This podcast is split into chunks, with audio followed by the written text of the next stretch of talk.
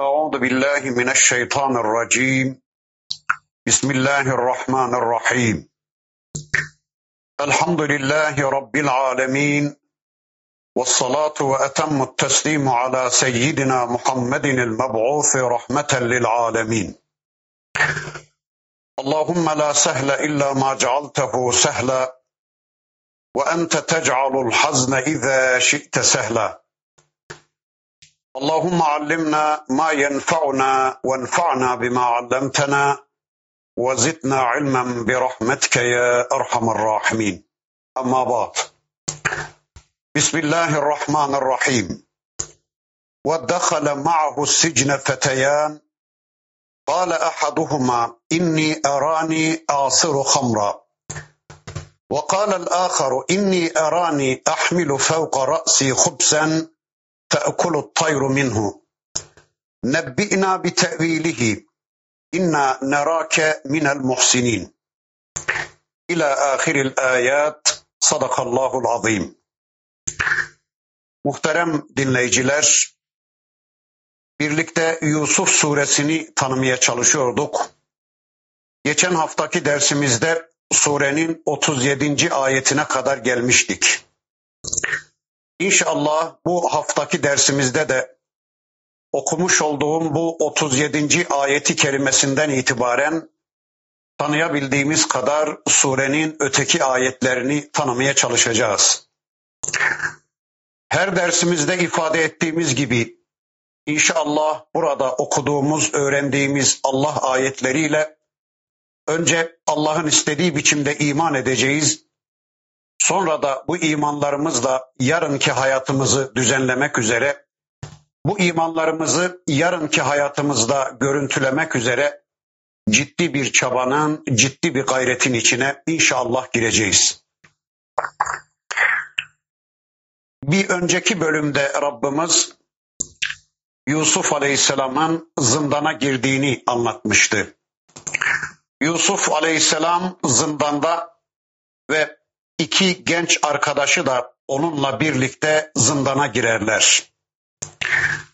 Onlar sarayda yüksek kademede kralın yakınlarıydı Allahu alem. Bir tanesi kralın ahçısı, ötekisi de şıracısıydı. O iki zindan arkadaşı gelip Yusuf Aleyhisselam'a şöyle derler.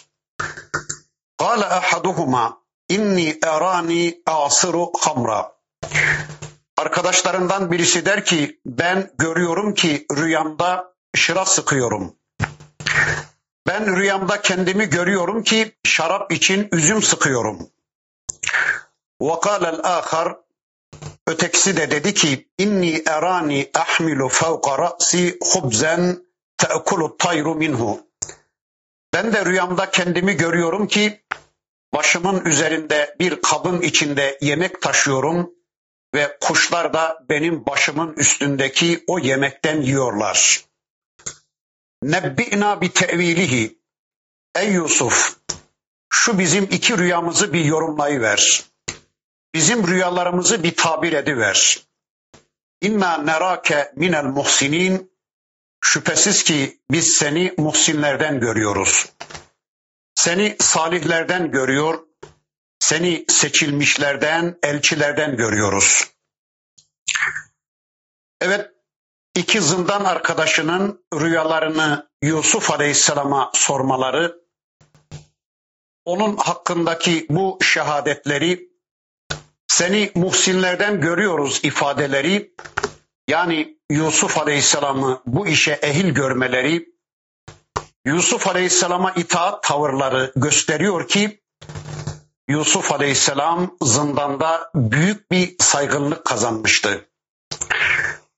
Gerek dışarıda gerek içeride onun masum olduğu yayılmıştı.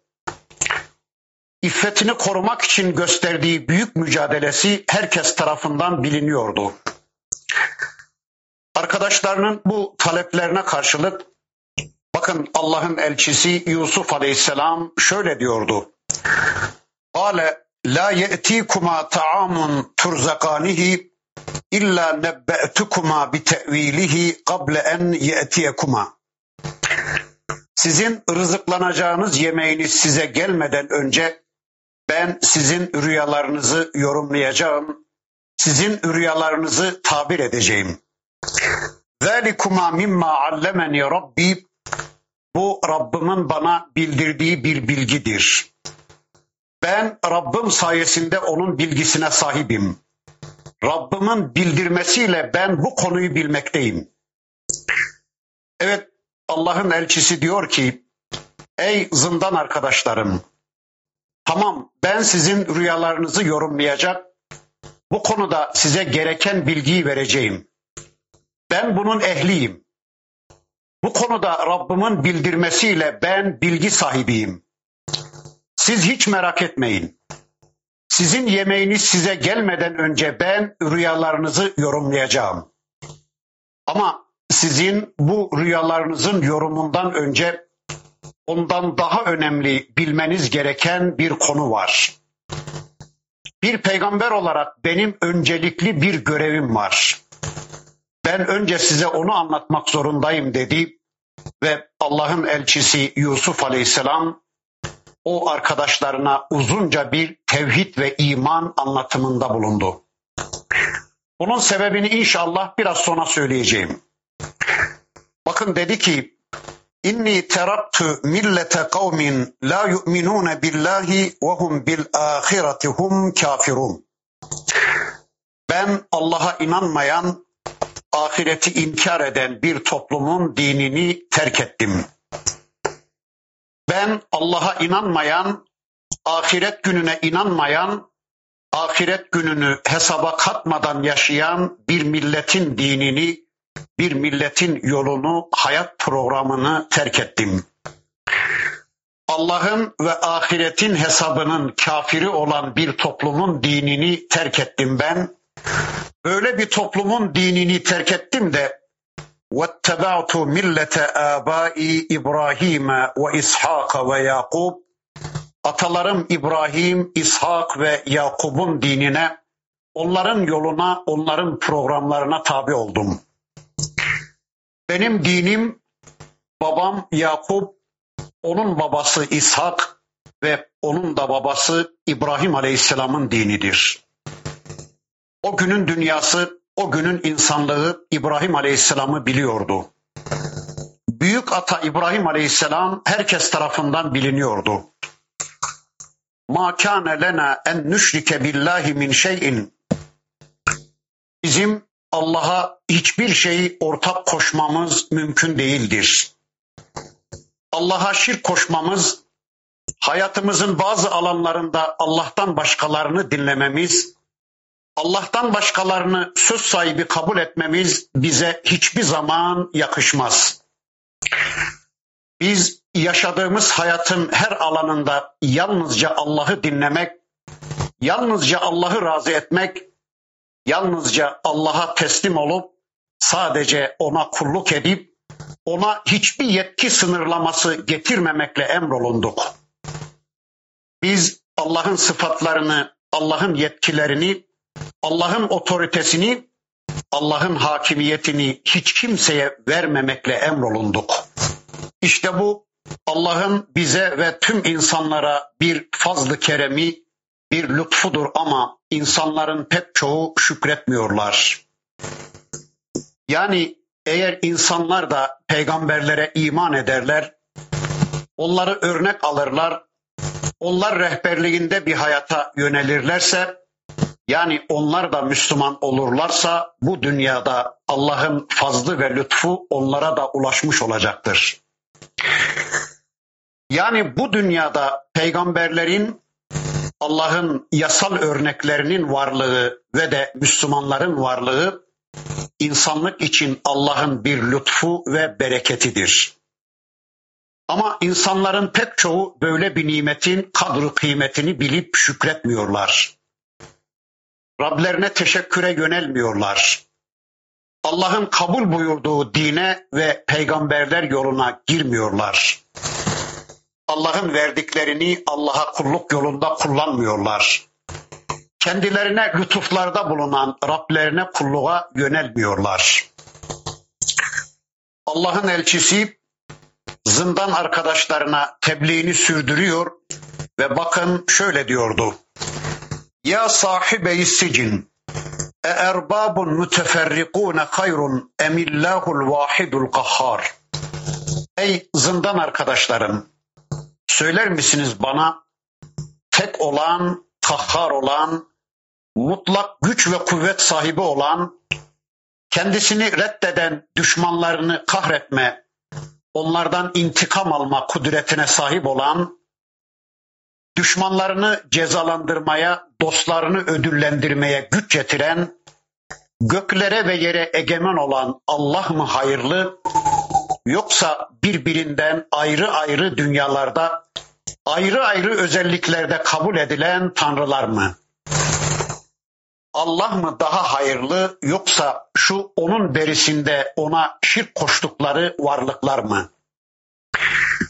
Yani ilk bakışta din bu kadar açıkken, Allah bu kadar ayan beyanken böyle bir sorunun sorulmaması gerektiğini düşünüyor insan değil mi? Bu şuna benzer. Yemek mi daha hayırlı yoksa dayak mı?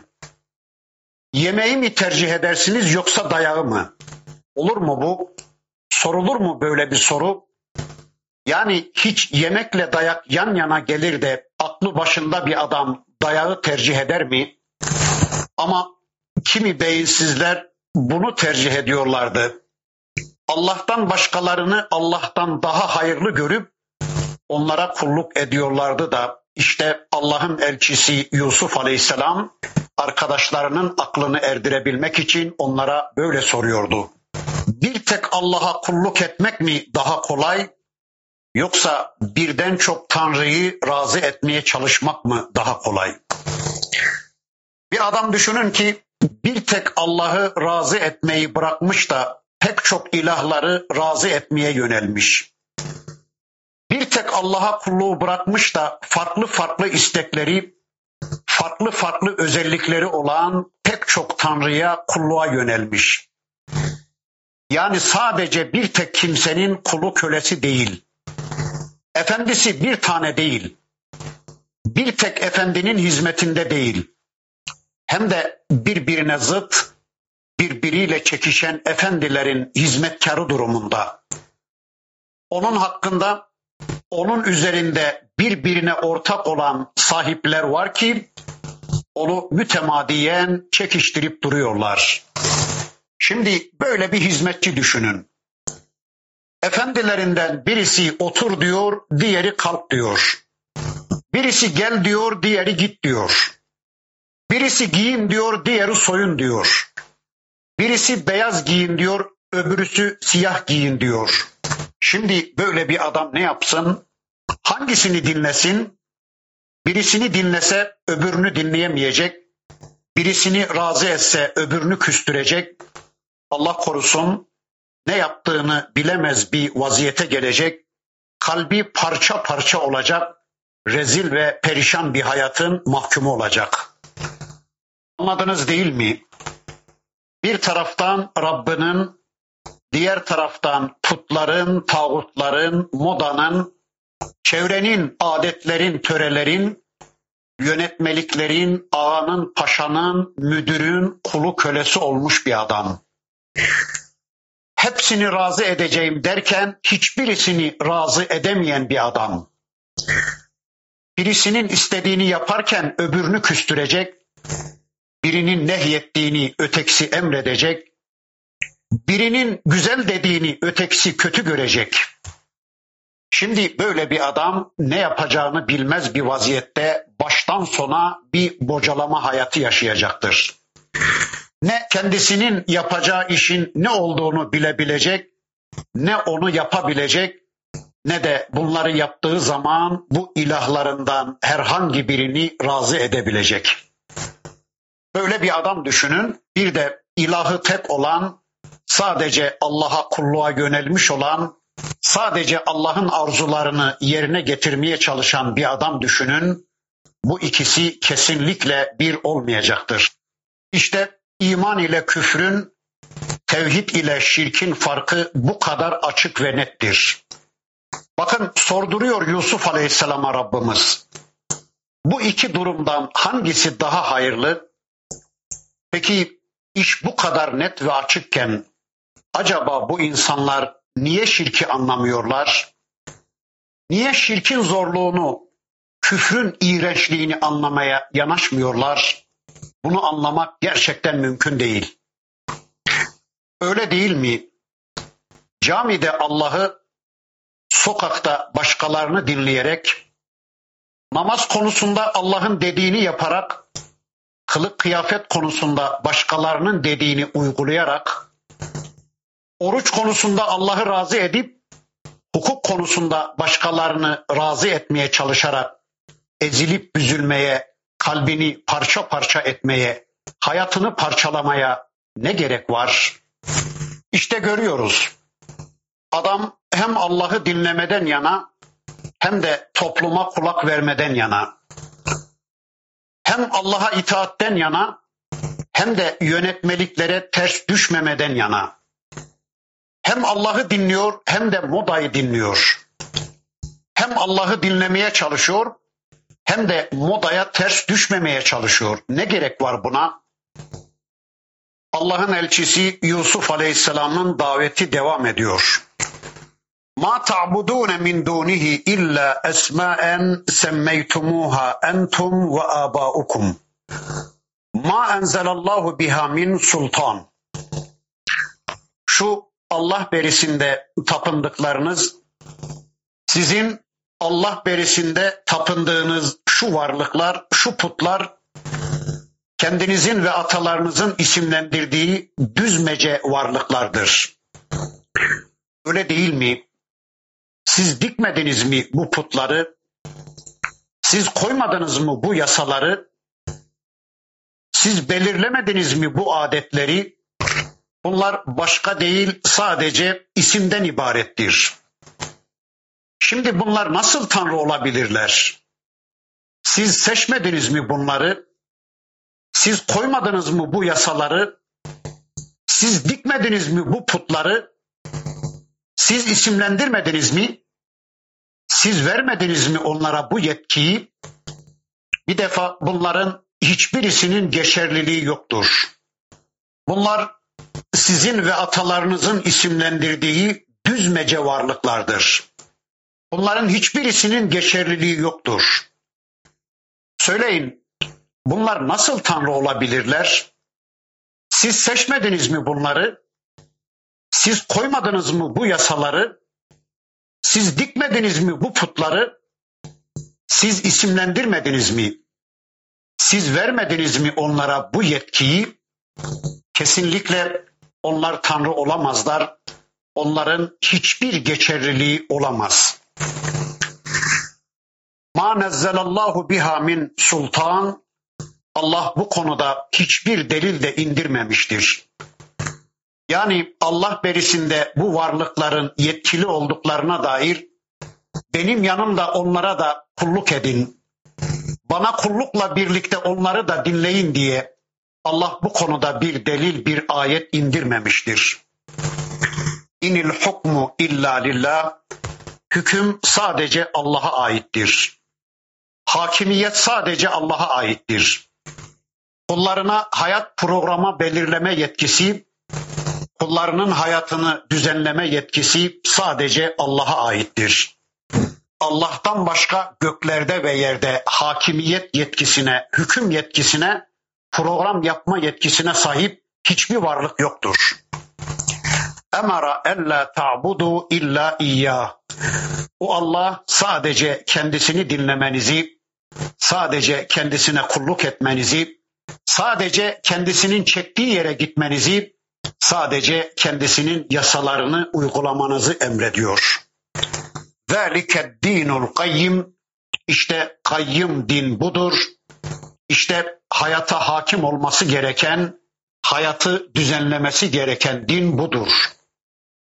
Kayyum olan Allah'tan gelme, varlığı kendisinden olan ve varlığını sürdürmesi konusunda da hiç kimseye muhtaç olmayan, kayyum olan Allah'tan gelme, tüm hayatı kuşatan ve hayatı düzenleme konusunda hiçbir sisteme, hiçbir varlığa muhtaç olmayan kayyim olan din işte bu dindir. ذَٰلِكَ الدِّينُ الْقَيِّمُ وَلَكِنَّ اَكْثَرَ النَّاسِ لَا يَعْلَمُونَ İşte bu kayyimen bir dindir.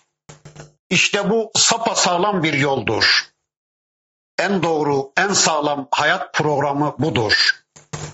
Bir başka dine, bir başka yola, bir başka sisteme, bir başka hayat programına ihtiyacı olmadan varlığını sürdürecek ve kıyamete kadar da tüm insanlığın hayatını düzenlemeye, problemlerini çözümlemeye, hayatlarını düzlüğe çıkarıp onları cennete ulaştırmaya yetecek bir dindir. Kayyum olan Allah'tan gelme gayyimen bir dindir bu din.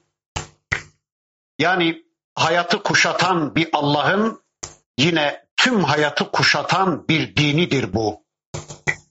Sadece bu dünya hayatını değil, aynı zamanda ahireti de kuşatan, ahireti de kazandıran bir din. Hayatı, hayat öncesini, ölümü, ölüm ötesini, insanları, hayvanları, melekleri, cinleri, ahireti tanımlayan bir din. Ama insanların pek çoğu bunu bilmiyorlar.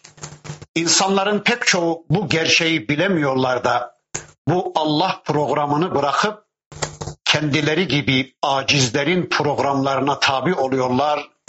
Onlar peşi sıra gidiyorlar. Onlara kulluk etmeye çalışıyorlar. Dikkat ediyor musunuz? Zindan arkadaşları gördükleri bir rüyayı kafalarına takmışlar. O rüyayla kendilerini meşgul etmişler, sıkıntıya sokmuşlar. Gelip onun yorumunu Yusuf Aleyhisselam'dan istemişlerdi. Ama Allah'ın elçisi arkadaşlarının sordukları sorularına kafayı taktıkları rüyalarına karşılık önce onların bundan önce muhtaç oldukları gerçek bilgiyi, gerçek tevhidi, gerçek Rablerini anlattı. Onların problemlerinin ana kaynağına parmak bastı. Şimdi bırakın siz böyle bir rüyayı düşünmeyi de önce neyi düşünüp dert edinmeniz gerektiğini bir anlayıp kavrayın dedi. Onlara güzel bir biçimde tevhidi anlattı. Biz de öyle yapalım inşallah. Hani Ebu Hureyre Efendimizin rivayet ettiği Allah Resulü'nün bir hadisi vardı. Kim ki bir mümin kardeşinin dünyalık bir sıkıntısını giderirse Allah da hem dünyada hem ukbada onun bir sıkıntısını giderir. Peki müminlerin hangi tür sıkıntılarını gidereceğiz? Mesela düşünün ki bir Müslüman ümmeti aydınlatmak üzere geniş çaplı bir araştırma başlatmış. Philadelphia'nın kahvelerini araştırmaya karar vermiş. Bu kahvelere girip çıkan günlük insan sayısı, bu kahvelerin mimari özelliği, yapısal özelliği, bu kahvelere günlük girip çıkan insan sayısıyla alakalı ümmeti aydınlatmak üzere geniş çaplı bir araştırma başlatmış. 3-5 sefer Philadelphia'ya gidip gelmiş. İşte uçak biletleri, video kamera, fotoğraf makinesi filan derken adamın parası bitmiş, gelmiş sizden yardım istiyor. Allah aşkına son bir defa daha gitmem lazım bu araştırmayı bitirmek için ne olur bana yardım et diyor. Acaba siz böyle bir Müslümanın böyle lüzumsuz ve gayrimeşru bir sıkıntısını giderseniz Allah da hem dünyada hem ukbada sizin de bir sıkıntınızı giderir mi? Veya hani adamın atının ayağından nalı yok, yokuşa yokuşa sürer diye bir atasözü var ya. Adamın cebinde on parası yokken bir video almış, kamera almış, televizyon almış, sıkıntı içine düşmüş, gelmiş sizden yardım istiyor. Acaba biz böyle bir Müslümanın böyle lüzumsuz ve gayrimeşru bir sıkıntısını gidersek Allah da bizim bir sıkıntımızı giderir mi? Misalleri çoğaltabiliriz. Evet Allah da bizim bir sıkıntımızı giderir ama nasıl bir sıkıntı? Mesela eğer cehennemin ikinci katında yanıyor ama üçüncü katta ne olup bitiyor diye içimizde bir merak, bir sıkıntı varsa Allah elimizden tutup bizi üçüncü kata çıkarır ve içimizdeki o merakı, o meşru olmayan sıkıntıyı gideri verir. Neden? E çünkü biz de Müslümanların meşru olmayan sıkıntılarını giderdik de ondan. Öyle yapmayalım da yasal örneğimiz Yusuf Aleyhisselam'ın yaptığı gibi bir rüya ile kendilerini meşgul etmiş, bir rüyayı kendilerine sıkıntı etmiş zindan arkadaşlarına onlara gerçek sıkıntılarını haber vermesi, onlara farkında olmadıkları problemlerinin ana kaynağına dikkat çekmesi biçiminde inşallah biz de Müslümanların sıkıntılarını giderelim, onlara o konuda yardımcı olalım. Mesela bana kimi insanlar gelir, hanımının itaatsizliğinden şikayet eder. Der ki hocam hanım itaat etmiyor. Ben ona derim ki kardeş sen efendin olan Rabbına karşı ne kadar itaat ediyorsan bilesin ki hanımından da kendine o kadar itaat beklemeye hakkın vardır. Eğer sen namaz kılmıyorsan, eğer sen efendine karşı sorumluluklarının bilincinde değilsen, hanımından da kendine itaat beklemeye hakkın yoktur diyerek onun farkında olmadığı esas probleminin ana kaynağına dikkat çekerim. Veya bir başkası çocuğunun namaz kılmayışından şikayetle gelmişse ben ona şunları söylerim.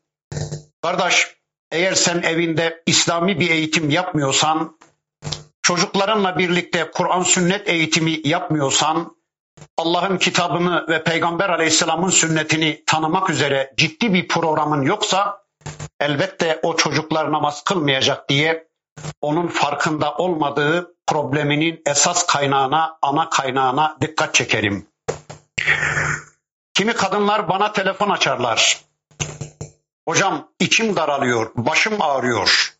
Ciddi bir bunalım ve sıkıntı içindeyim. Ne olur bana yardım edin diye ben derim ki gerçekten bu işin ehline müracaat ettiniz. Beni iyi dinleyin diyorum. İki sure tavsiye ediyorum. Ama uzunca iki sure. Mesela diyorum ki En'am suresini ve Araf suresini eğer iki tefsir kitabından okursan Allah'ın izniyle bütün sıkıntıların gider, hiçbir problemin kalmaz diyorum. O programı uygulayan o kadın birkaç ay sonra bana telefon açar. Hocam Allah sizden razı olsun hiçbir sıkıntım kalmadı der. Onun sıkıntısı bildiğim kadarıyla ya iç kaynaklıdır ya da dış kaynaklıdır. Ya iç kaynaklıdır sıkıntısı, o kadının kalbi bomboştur. Kur'an sünnet bilgisi o kalbe girmediği için kalp şüphe bulutlarıyla kaplıdır. Sürekli kalbi şüphe üretmektedir. Böylece onun kalbi hastadır. O kadın Kur'an okumaya başlayınca, anlayarak Kur'an okumaya başlayınca, Allah'ın ayetlerinin bilgisi o kalbe girince şüpheler dağılır, o kalbe itminan gelir, kalp doyuma ulaşır. Böylece kadın sıhhatini elde eder. Ya da onun hastalığı dış kaynaklıdır. Cin işi, şeytan işi, sihir, ilaç, karaç işi vardır. Ben onları bilmem. Ama o kadın Kur'an okumaya başlayınca, Allah'ın kitabıyla birlikteliğe başlayınca, anlayarak Kur'an okumaya başlayınca cinler ve şeytanlar bir müşteriyi kaybettik, Allah ısmarladık diye çekerler giderler. Böylece o kadın sıhhatine kavuşur. Sizler de böyle bir sıkıntıyla size müracaat eden müminlere uzunca iki sure tavsiye edin. Şöyle iki üç aylık bir program yapın. Allah'ın izniyle Kur'an'la birlikte olan kişi hem iç sıkıntılarından kurtulacak hem de dış etkenlerden kurtulacaktır. Evet bakın Yusuf Aleyhisselam onlara gerçek sıkıntılarının ne olması gerektiğini hatırlattıktan onlara problemlerinin ana kaynağına dikkat çektikten sonra şimdi de onların rüyalarının yorumuna başlıyor. Ya sahibeyi sicin emma ahadukuma feyeski rabbahu hamra İçinizden rüyasında üzüm şırası sıktığını gören kişi bugün tahliye olacak. Kralın huzuruna eski işine dönecek ve krala üzüm şırası sıkmayı sürdürecek. Ve emmel ahar Ötekisine gelince feyuslebu o da asılacak, bugün idam edilecek. Fete'kulu tayru min ra'sihi onun cesedi bir tenhaya atılacak. Kuşlar da onun cesedinden yiyecekler. Yusuf Aleyhisselam böylece her ikisinin rüyasını da tabir edince zindan arkadaşları rivayetlere göre gülü verdiler. Dediler ki ey Yusuf biz şaka yapmıştık. Biz senin bilginin seviyesini ölçelim diye görmediğimiz halde böyle iki rüyayı uydurmuştuk diyecekler. Ama Yusuf Aleyhisselam diyecek ki "Uziyel emrullezî fihi testeftiyan." Vallahi bu konuda hüküm verilmiştir. Fark etmez sorduğunuz konuda hüküm verilmiştir. Fetva istediğiniz konuda fetva verilmiştir. Artık bundan sonra geriye dönüş yoktur diyecek. Ve gerçekten onlardan birisi idam edilecek, ötekisi de serbest bırakılacak. Ama biz yine bu hafta da burada kalalım. Surenin bundan sonraki ayetlerini tanımak için önümüzdeki hafta tekrar bir araya gelmek üzere Allah'a emanet olun.